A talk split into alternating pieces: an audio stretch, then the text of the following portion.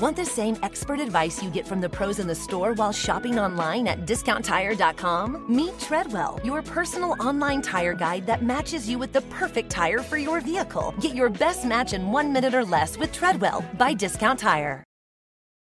The living room is where you make some of life's most beautiful memories, but your sofa shouldn't be the one remembering them. The new life resistant high performance furniture from Ashley Store is designed to withstand all the spills, slip ups, and muddy paws that come with the best parts of life. Ashley Store's high performance sofas and recliners are soft, comfortable, and easy to clean for more mess and less stress. Shop the life resistant high performance furniture in store or online at ashley.com. Ashley, for the love of home. I just want Kim home I don't want to see anybody else hurt through this here. Don't want anybody have to go to prison or anything like that. So why not get this over with? Give us the explanation as to where Kim is so that we can go and find her and bring her home. Richard Moreau, along with his daughters Diane and Karen, have not stopped searching for Kim since the night she walked out the front door on May 10, 1986. For months, she was cast off as a runaway as crucial time ticked by.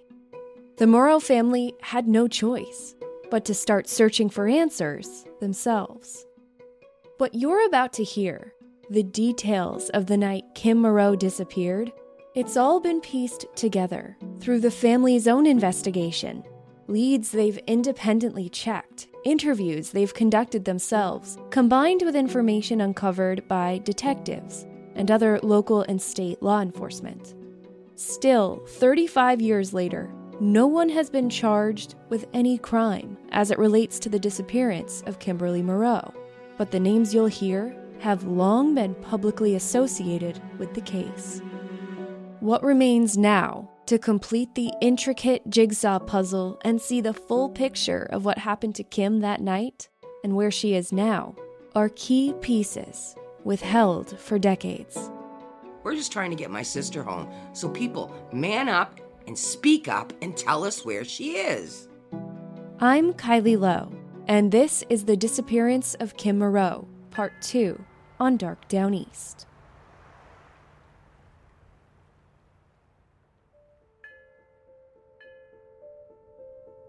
When Dick and his wife, Kim's mom Pat, got home from the VFW party across the street from their Jewel Street home around a quarter of two in the morning, the first thing they did was check in on their daughters.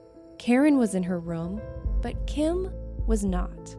It was odd, not yet concerning, but not altogether normal. The father and mother of three girls were no strangers to the routine of waiting up for their kids.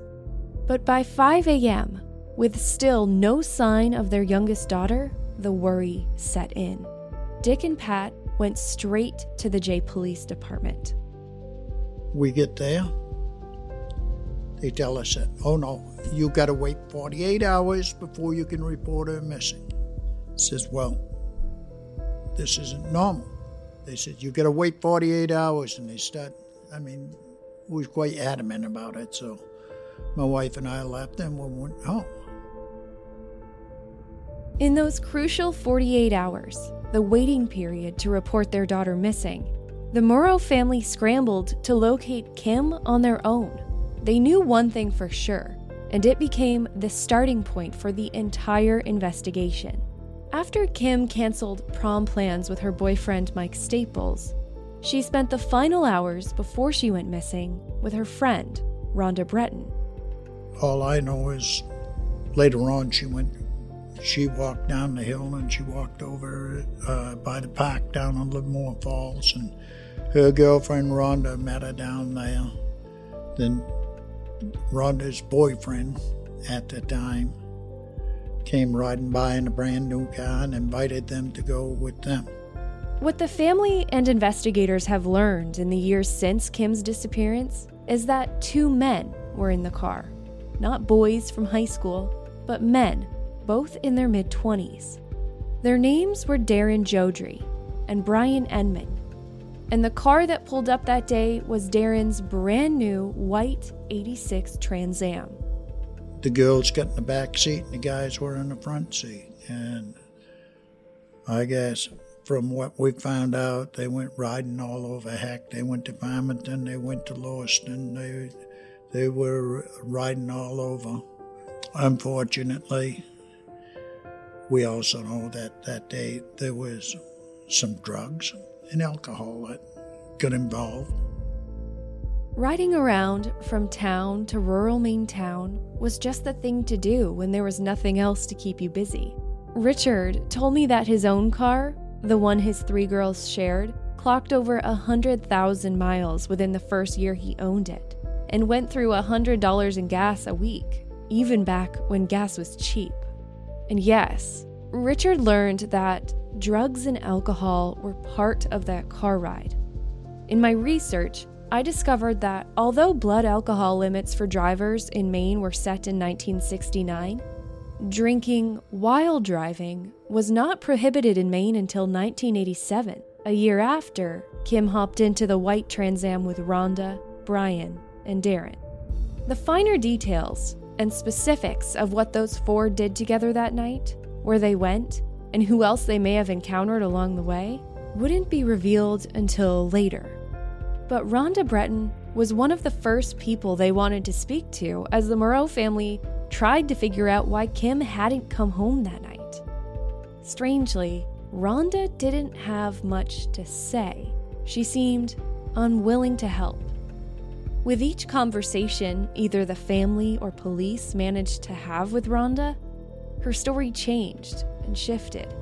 Despite the notes upon notes passed between the two teens that proved otherwise, Rhonda claimed that she and Kim weren't even that close. In Kim's sister Karen's statement to Jay Police, handwritten in neat, curled print on lined paper, Karen says that Rhonda was asked if Kim was with her and Darren. She wouldn't answer. She suggested we look for Kim in Farmington or Old Orchard. We had a friend of Kim's go to different houses in Farmington looking for Kim, but no one has seen her.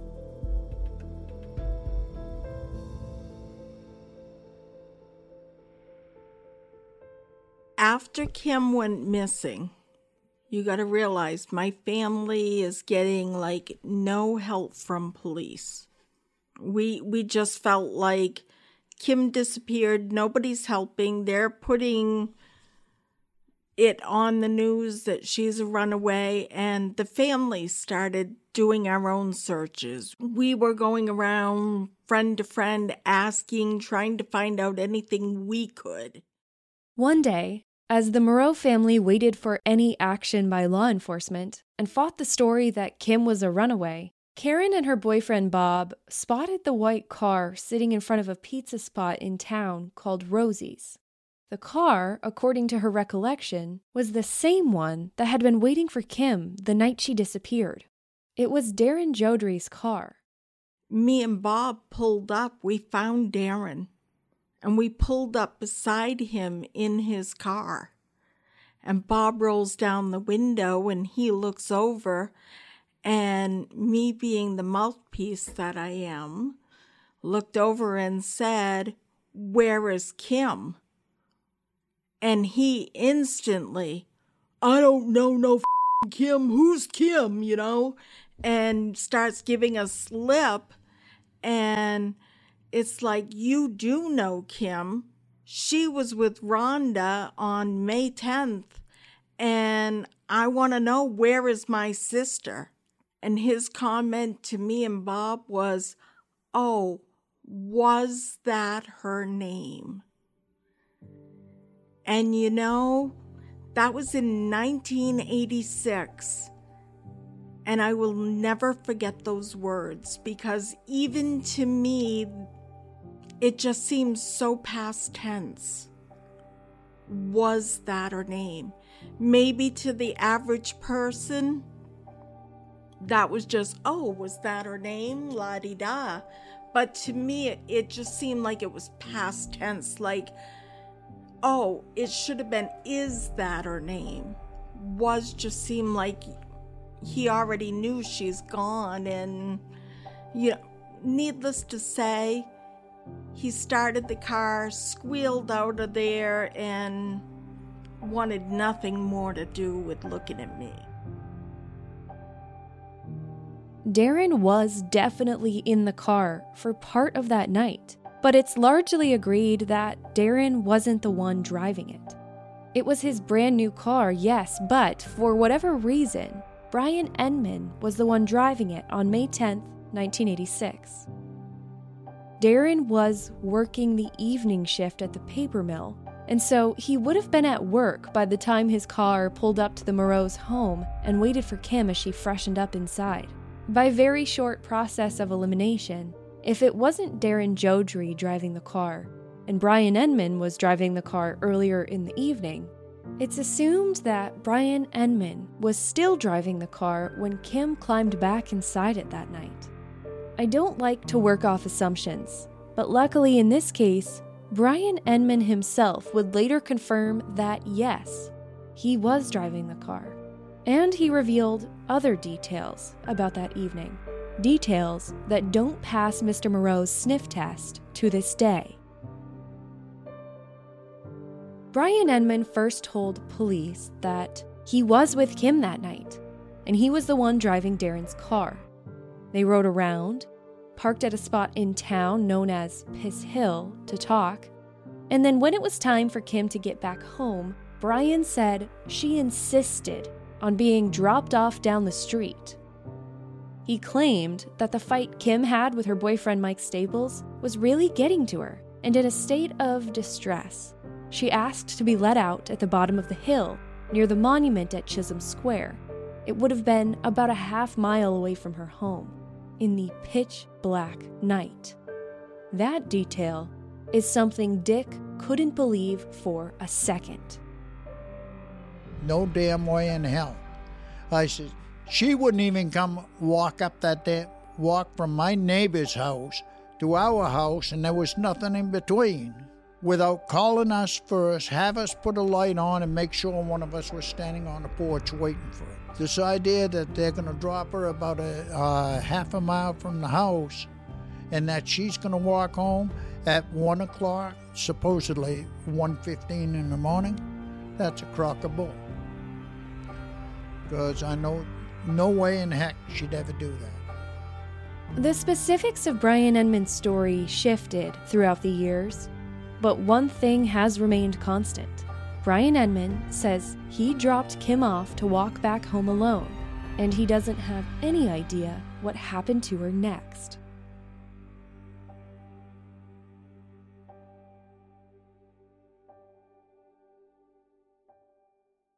Meanwhile, Diane and Karen's independent efforts to learn anything they could about their little sister's disappearance continued. They knew the people Kim was known to hang around at the time, and so they spent their days riding around town, picking up the phone, and talking to whoever they could.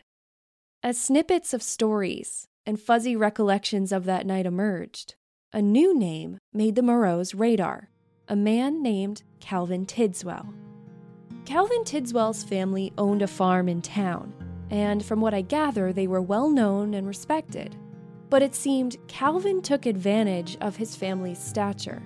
He caused trouble in school, but seemed to always get out of it. Old classmates of his say he wasn't afraid to mouth off to teachers, but he seemed to skate by without any real repercussions as a teenager. However, his childhood misbehavior evolved into criminal activity as an adult. In 1978, at 18 years old, Calvin Tidswell was arrested for stealing a car and crashing it. He had a passenger that day, and the passenger died as a result of the crash. Calvin pleaded guilty to involuntary manslaughter, among other charges, and he served two years at Maine State Prison. According to reporting by the Lewiston Sun Journal in 2004, Calvin earned his GED while in prison for the first time but he also sparked friendships with the career criminals, the convicted thieves and drug dealers that surrounded him. Once released from prison, Calvin opened an arcade on Main Street in Livermore. It was called the Dragon's Den. and it was a favorite hangout spot for all the students in town. Those students were also his primary clientele for another business venture Calvin was pursuing his first foray into dealing drugs himself, at first, just selling pot to the neighborhood kids. He mostly avoided any run ins with the law for the next six years, other than a few minor misdemeanors. Calvin's next arrest and prison sentence wasn't until 1986, after Kim went missing. He assaulted a police officer who was trying to break up a party. Then, in 1989, he was busted for selling cocaine during an undercover operation and spent 12 years in prison. In 2004, when he was interviewed by the Sun Journal for a piece about ex-cons struggling to find work, Calvin said, quote, I did a lot of dumb things when I was young, but I've matured. I've aged. I understand what I want in life. I just want what the basic person wants. He also told the paper, I'd rather starve than hustle drugs again. Unquote. The very same day that front page article was published in the Sun Journal, Calvin was arrested again, again for selling cocaine. First, he was sentenced to another five years in prison for violating the terms of his release, but he also faced charges of aggravated trafficking in cocaine, which carried a maximum sentence of 40 years. But in 1986, before he assaulted the police officer at a party, before the cocaine and trafficking charges and federal prison sentence, Calvin was just the arcade owner in Livermore, Maine, with a checkered past but an apparent buddy to the teens in town.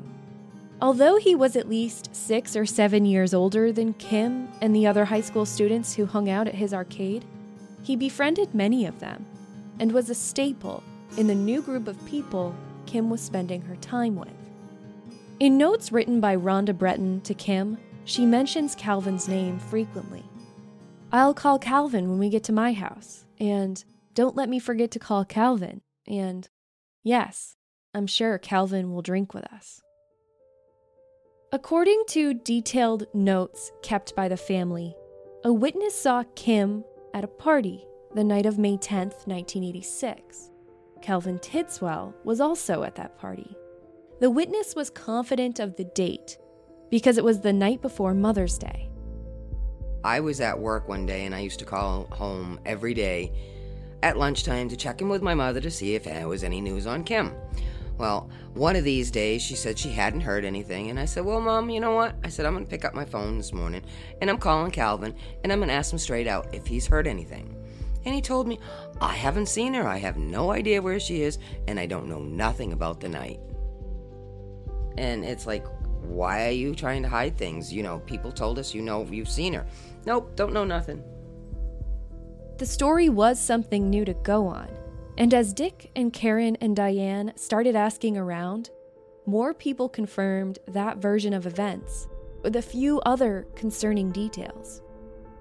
Witnesses said that Kim's interactions with Calvin Tidswell at the party were volatile. They argued, and things may have even gotten physical. Calvin denied those rumors, and he discredited the witnesses who made the statements. In September of 1986, around the time Kim was finally listed in the NCIC database, and media coverage was finally sharing her name and picture, Calvin was in jail for the assault charge. Although he'd been previously dismissive of any contact by Diane and the rest of Kim's family, Calvin decided to write Mr. and Mrs. Moreau a letter to clear a few things up. It begins After reading recent newspaper articles and listening to the vicious rumors I've heard in town, I thought it was time to write you personally. The stories I read in the newspaper don't even come close to what I know of Kim. Calvin in that letter goes on to share just how close he and Kim were, how they became very good friends and spent a lot of time together, like the day he drove her to visit Mike Staples at the treatment center in New Hampshire. He casted off the rumors about what happened that night at the party as distracting to the investigation. He wrote, If we can't get these stories straightened back towards the truth, none of us will ever be able to do anything to find her because too much energy is going to the wrong places. The letter continues I realize, with the rumors what they are, I am probably the last person you would want to hear from, but I had to write. I do not wish to upset you, as I know this is the hardest thing you've ever had to deal with. I write because I am concerned too. Here's the thing with this case with not a single shred of physical evidence to set the investigation off on a solid, confident path in search of the truth, all that the Moreaus and detectives had to go on, all they still have to go on, is witness statements. Recollections pulled from deep in the memory banks of then teenagers. Conversations with unwilling individuals who, for whatever reason, decided to withhold information or fabricate stories counterproductive to the final goal of finding Kim. But rumors and exaggerated stories and false details of that night aside, one thing is verifiably true as it relates to Calvin Tidswell. Mike Staples and Kim Moreau had swapped class rings during their relationship. Kim wore Mike's on a chain around her neck, and Mike had hers. But somehow, in the weeks following her disappearance, Calvin ended up with the class ring.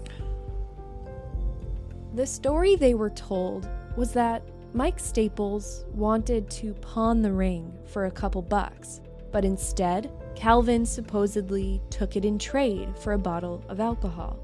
When the Moreaus heard Calvin had Kim's class ring, obviously they wanted it back.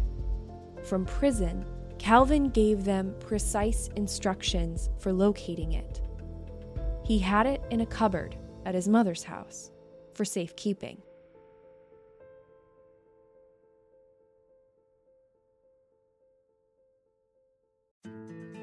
As a Dark Downeast listener, you know the world can be an unpredictable place. But with every case, we've learned one thing your vigilance and preparation can be your greatest defense. That's why you should invest in SimpliSafe Home Security today.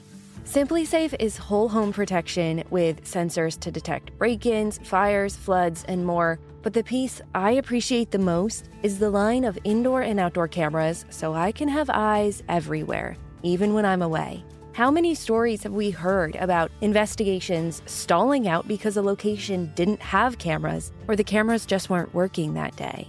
Of course, I hope I never have to rely on my cameras for that kind of info. But knowing they're there, watching who's coming and going at my house, both the invited and uninvited guests, gives me a sense of security I hadn't had in my own home before.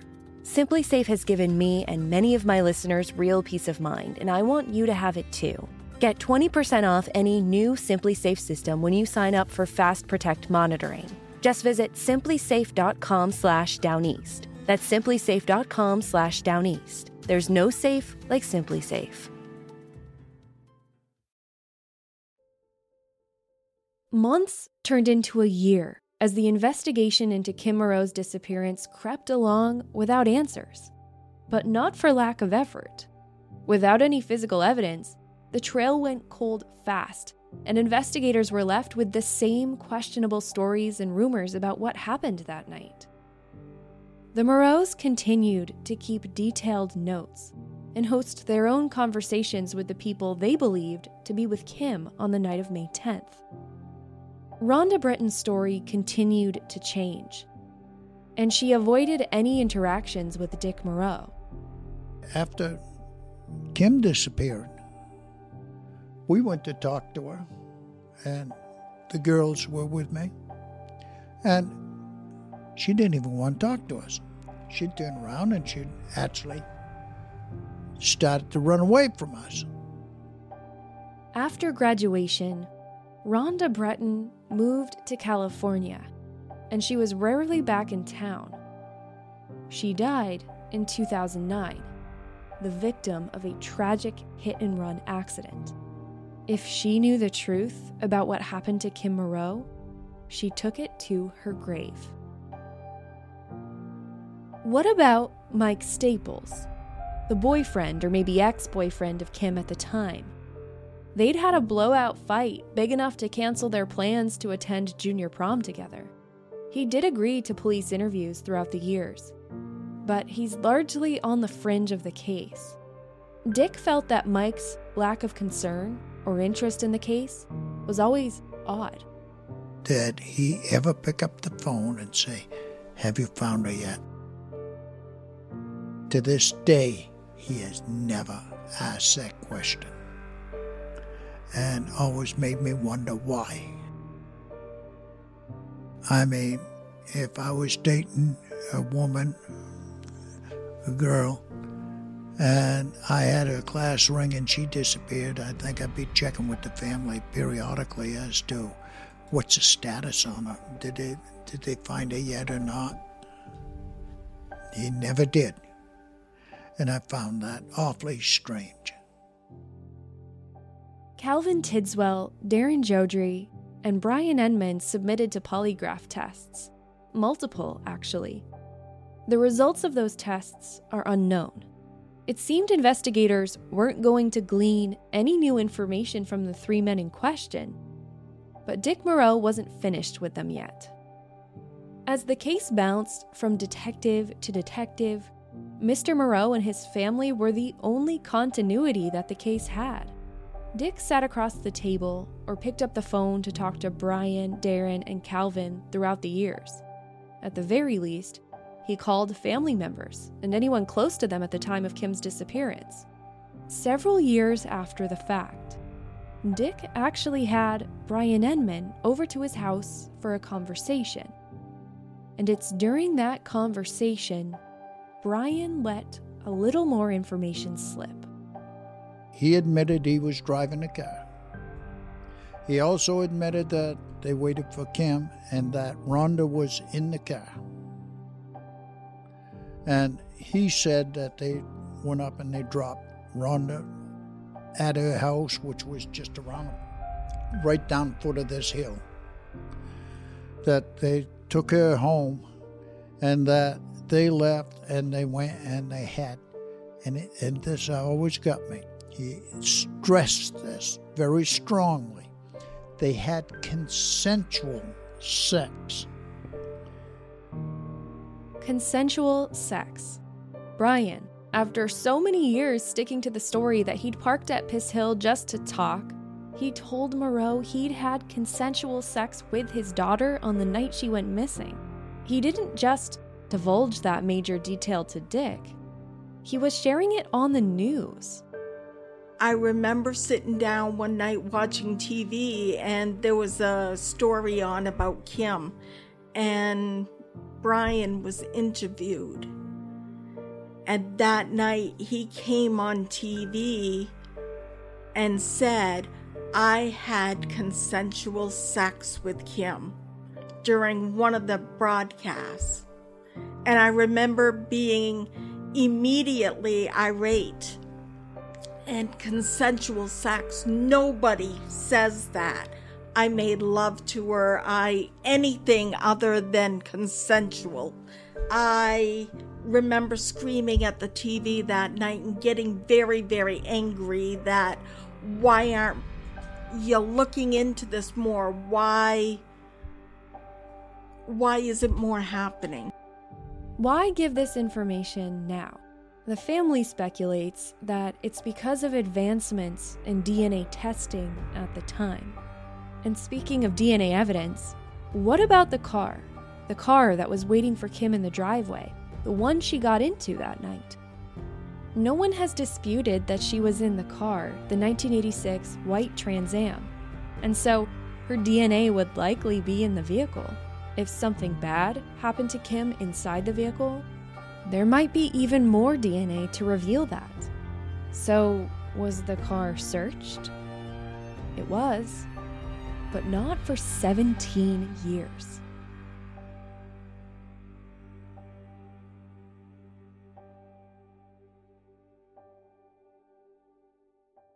Years turned into decades for the Moreau family, and still no sign of their sister and daughter, 17 year old Kimberly. Mr. Moreau continued to hang his posters with Kim's face smiling at every car that passed. He estimates that he's distributed over 50,000 posters at this point, all across the world. Posters went totally around the world because the destinations that we had, and they said yes when they, when this truckload of paper or whatever got there, they had they had the posters, and I mean like Belgium, South America, over in China, Japan, South Korea, India. I mean, so I can say that Kim went around the world. It's ironic because that was a, really one of the things that you wanted to do, but that's not the way that it was supposed to be.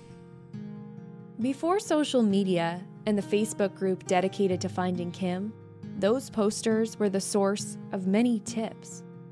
Each time their phones rang, it set the same cycle in motion. Most of the doggone time it comes at night. Here you were, you were probably in bed and you were sleeping, the phone rang and you picked up the phone and you got somebody on the other end telling you that, hey, I know where your daughter is, or I know where your sister is. The stories they've been told about what happened to Kim are difficult to hear.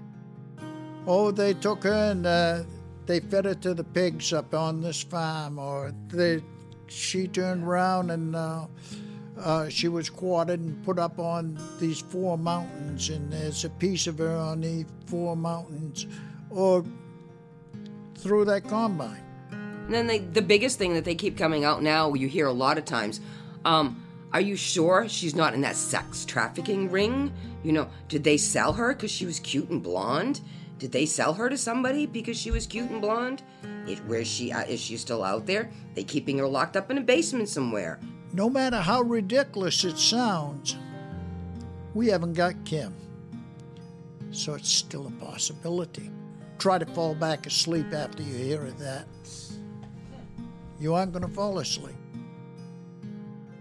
But still, they keep answering the phone because that phone call might be the last piece of the puzzle that brings Kim home once and for all. You can't tell me nothing. There's absolutely nothing that you could possibly tell me that we haven't either thought of ourselves or already heard it. Probably heard it many times. Don't say it's going to hurt my feelings. My feelings are hurt that Kim isn't here.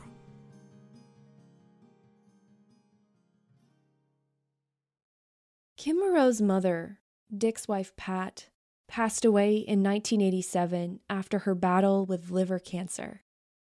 Dick made her a promise to never stop searching for Kim. In the last 35 years of his life, along with the lives of Diane and Karen, have been defined by that search. They are the sisters, the father, of the missing Kim Moreau, and they keep searching. But Diane explained that it's a complex feeling being out there, searching for your own sister. Please let us bring her home, but please don't let me be the one to find her. It's the scariest thing you ever know, being out there knowing that you could stumble upon your sister. Not something that anybody should ever have to do. But they've done it many times throughout the years. And the other thing is, none of us were trained to go out and do these searches or actually be out there looking for her not knowing that if we any of us actually did find anything, we could have done more damage than not going to look for her. State police have stepped in to conduct many official searches throughout the years when the information and tips proved viable enough to get involved. One of those searches went down in August of 2015 when state police obtained a search warrant for property owned by Brian Enman. Sergeant Mark Holmquist of the Major Crimes Unit clarified that Brian Enman is neither a suspect or a person of interest, but he was one of the last people to see Kim alive on May 10, 1986. Holmquist told the Bangor Daily News, quote, He's always been someone we've tried to maintain a good relationship with, trying to keep open lines of communication. Anytime you have someone in the case who was the last person to see the person you're looking for, obviously that's a person you want to approach from time to time to see if anything has come up. Unquote. The land they searched belonged to someone else in 1986, but Brian Enman later bought it. State police showed up unannounced and spent four days searching the land with ground penetrating radar, cadaver dogs, and a backhoe. They removed the skirting around the mobile home, and with the ground penetrating radar inside a plastic sled, technicians dragged it across the area beneath the mobile home as UMaine geology professors took down readings. Meanwhile, cadaver dogs signaled several times that human remains were on land adjacent to the property owned by Brian Enman. Brian told the Sun Journal during the search of his property, quote, If they come up with nothing, I'm going to be even more upset. They come in humiliating me. I've got my name plastered all over Facebook. They have no proof of nothing yet. Last night, I found my home all tore open. People are just grasping at straws, is what I think. I wish they could resolve it. I don't think they're going to do it by looking at me. I've got zero stuff. When asked if he thought police would find anything on his property, Brian said, Not that I know of. Unquote. After four days, no new evidence was found. Brian Enman repeated the same story he'd stuck to for years, telling the Kennebec Journal that he and another man drank alcohol and did cocaine the night Kim disappeared. He dropped her off down the road from her house, and that's the last he saw her.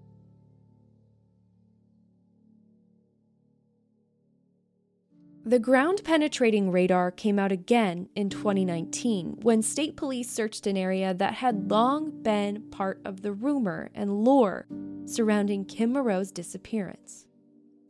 It was a concrete slab that was once the base of Charlie Pride's fruit stand on Route 4 in Livermore. The slab was on private property. According to my research, the fruit stand was once a part of Calvin Tidswell's family farm. The day after Kim disappeared is the day that that slab was torn. And we've heard from years and years and years through rumors. I mean, most of the, everything that we hear, unless we can actually pin it down, everything is just a rumor to us. So we've heard over the year, for years and years and years that that's where they buried her. You know, it would be the perfect spot. Yes, the next morning they come in and they pour the slab down. So they actually had somebody come in with ground penetrating radar and they could see something underneath. But they had no idea what it was. So it was enough evidence with all of everything we've heard over the years to get the state police to come in and finally do the and we also had to have the landowners permission to come in and dig it up. So they finally let us do that. The Maine Department of Transportation assisted state police in the search, using jackhammers to demolish the concrete slab. They removed all the concrete material and dug a few feet into the ground beneath it as the Moreau family stood nearby, watching and waiting. Then it was just, that was the creepiest thing standing there watching that, knowing, hmm, she could be under there. And we've driven by this place thousands and thousands of times over the years, and she could have been right there, not knowing. And you could have driven by these places where she could be and have no clue that she's even there. The dig turned up nothing. I'm getting a lot older. I've got a lot more medical issues than I used to have. Don't know how many more years I can do this, but thank goodness for the guys that work with me. We have got a real good team. At least I feel a very solid team and very knowledgeable in many fields. Jared Pinkham has been part of that solid team surrounding the Moreau family for over eight years. I first spoke with Jared back in September of 2020 and that's when I became immersed in the decades of details surrounding Kim Moreau's disappearance. In our first phone conversation, Jared got me up to speed on the most current efforts to locate Kim. Those current efforts included following a tip that had to do with little known gold mine shafts in Livermore. The story of the Livermore gold mines and the men who pursued the mining ventures and what they ultimately found deep below the surface, it's a very long story. But I can tell you how it ends because that's the most important part as it relates to the search for Kim Moreau. According to research by A. Hamilton Boothby in his paper, A History of Gold Mining in the Town of Livermore, Maine, a number of factors led to the ultimate demise of the gold mining endeavors. Financially, it was tough to float, and lenders weren't keen on supporting the business when Maine wasn't really known for being a gold state.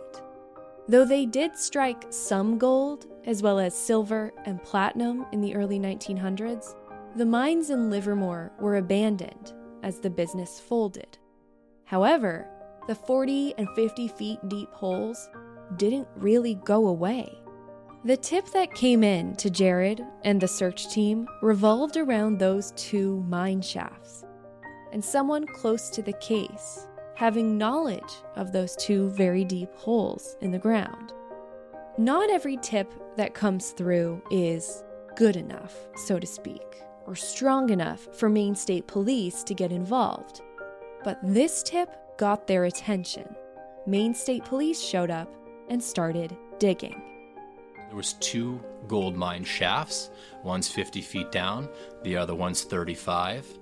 For some reason, they left one hole up to us, and the state police took care of the other hole. And we did a search for Kim in the 50 foot shaft.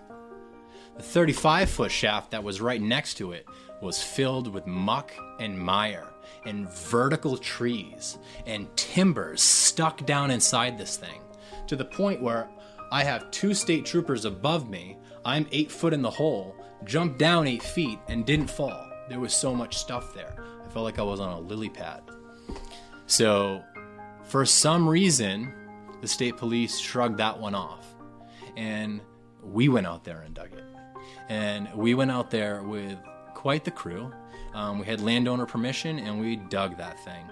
We went down inside this shaft several times. We pumped out the water, we pumped out the muck, we took out the vertical beams, we took out the trees, we took out everything we could.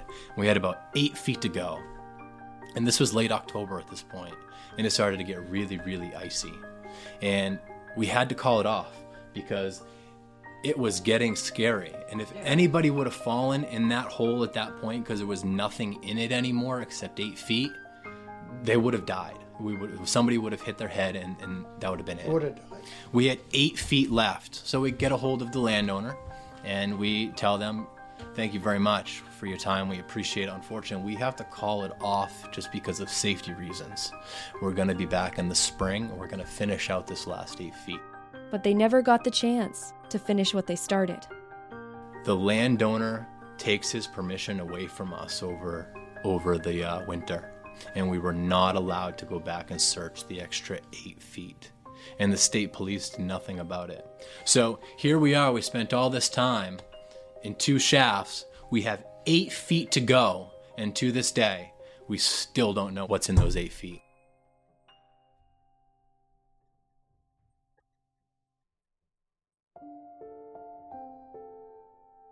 I've missed out on all of my sister's life.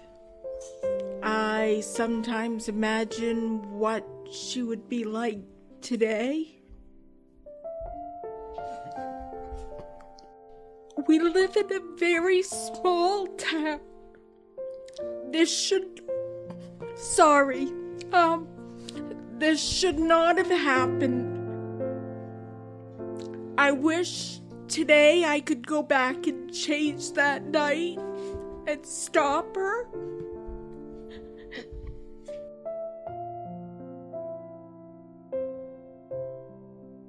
Hug your loved one. Appreciate what you have. And make sure you tell them you love them because you never know what tomorrow will bring. And I just want to stress that we appreciate everybody's thoughts, but I still don't have my answer. And I really need Kim buried by my my mom and my grandparents and my family. We need closure. We really do need help, and the answer's out there. Please help us.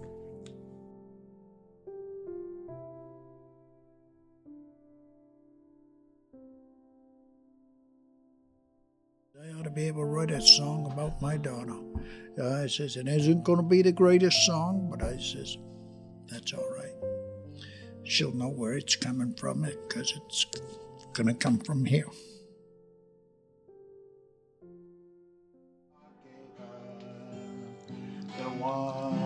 To behold, the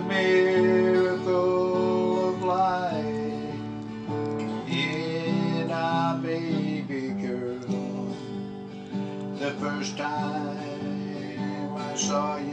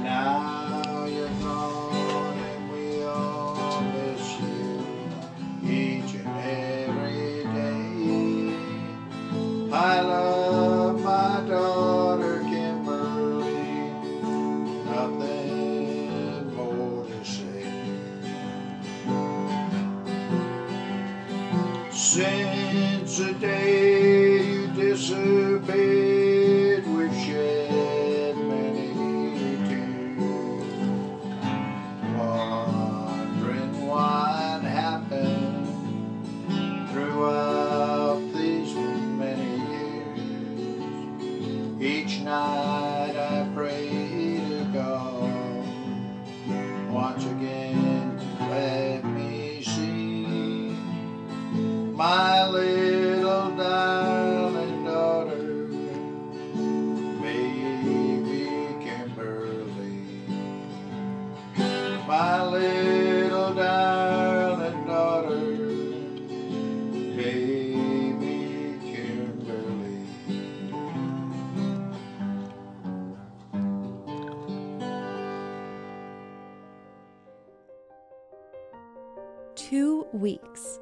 I sat down with Richard, Karen, Diane, Jared, and the anonymous individual around Mr. Moreau's dining table in Jay Maine, I got a call from Jared.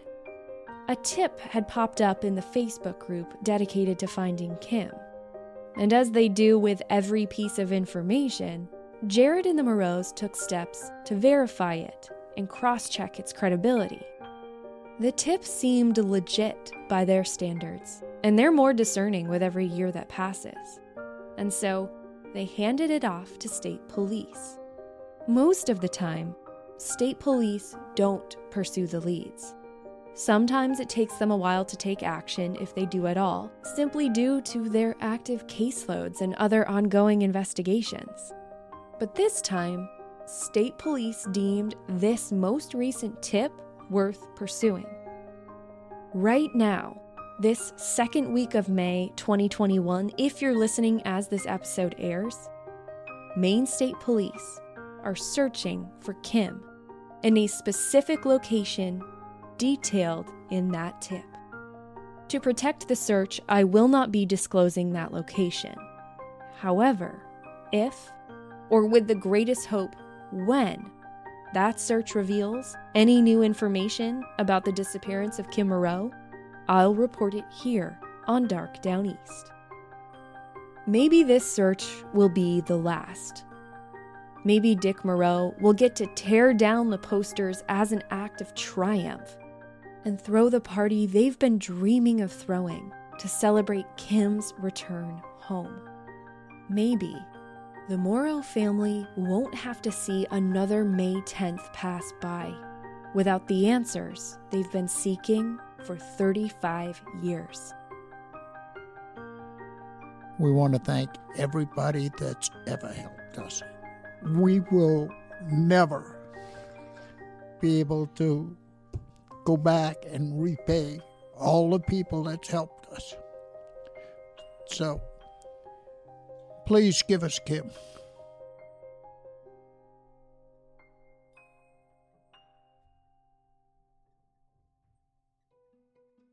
The family is offering a $5,000 reward for verifiable information leading to the location and discovery of Kim Moreau or her remains.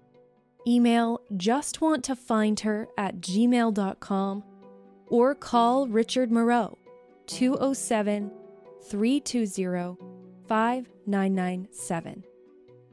Until Kim Moreau is found and returned to her family, her story is not over. I'll be staying in close contact with the Moreau family, and when there's an update in her case, I will share it with you here on Dark Downeast. Sources for this episode, including links to individual articles, are listed in the show notes at darkdowneast.com.